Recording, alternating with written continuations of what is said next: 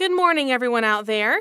I'm Jennifer Long, here as a guest of Agnes, Max, and Dr. Clark to bring you Mercury, a broadcast of hope. Today is day 124 since they've been back on the air.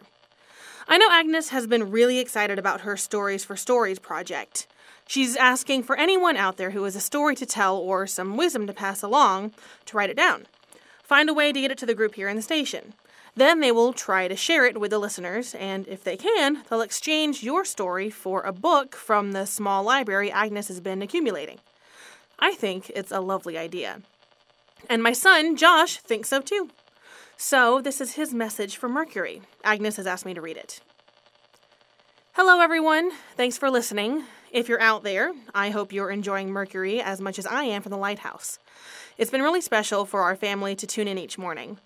It's like back in the 1930s when families would sit around those old huge radios listening to Little Orphan Annie and stuff like that. I've never experienced that firsthand, of course. I'm way too young. I think even Grandma is a little too young for that.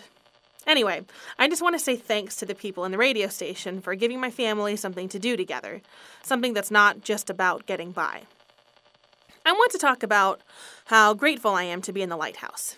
Not just because my family and I are pretty safe out here and we're all able to be together, but because I think there's something special about living as close to underwater as we can be without being a fish. I've always liked fish. I mean, not eating them. I didn't like eating fish before all this started. I'm still not sure if it's like or just acceptance. Fish are so cool because the ocean is like another world. The rules of gravity apply less. Swimming is like walking and flying at the same time. How cool is that when you think about it? Having no limitations in your atmosphere. You can go as high up or as low down as long as you want, as long as you can tolerate the pressure. That's a different kind of pressure than what we're dealing with right now the pressure to make our lives as good as possible, to gather enough food, keep the lighthouse livable, and to be kind to each other. My family isn't very big, but neither is the lighthouse. I think that's one of the reasons I'm so jealous of the fish. They have no walls. They can swim all over the place. They can make as much room for themselves as they want. But if I have to be trapped with anybody, I'm glad it's my family. I would hate to be in this situation with a bunch of strangers. I know that's kind of what Agnes and Max and Dr. Clark felt at first in the studio, but they've all adapted, so maybe it wouldn't be that bad. In any case, I'm glad to be where I am with who I'm with. The lighthouse is such a special place. Like I said, I love being able to go down to the water whenever I want. Since the zombies don't like water, it's become a really safe feeling place. It's so cold right now, it makes me really miss swimming. I may not be able to swim as far or as deep as the fish, but I feel free when I'm in the water. Mom always brings up the healing powers of water when I talk about it. She reminds me about God's love and how He uses the waters of baptism to free us. I was baptized. Not in an ocean or a river like Jesus himself, just at a church. But I do believe there's something special in that water, too. The water here, outside the lighthouse, reminds me that the world is wide, that there is so much space outside these walls, and that if I'm meant to explore it, God will make it safe for me to do so. I'll still have to learn how to be a strong swimmer, pay attention, be good and diligent in my efforts.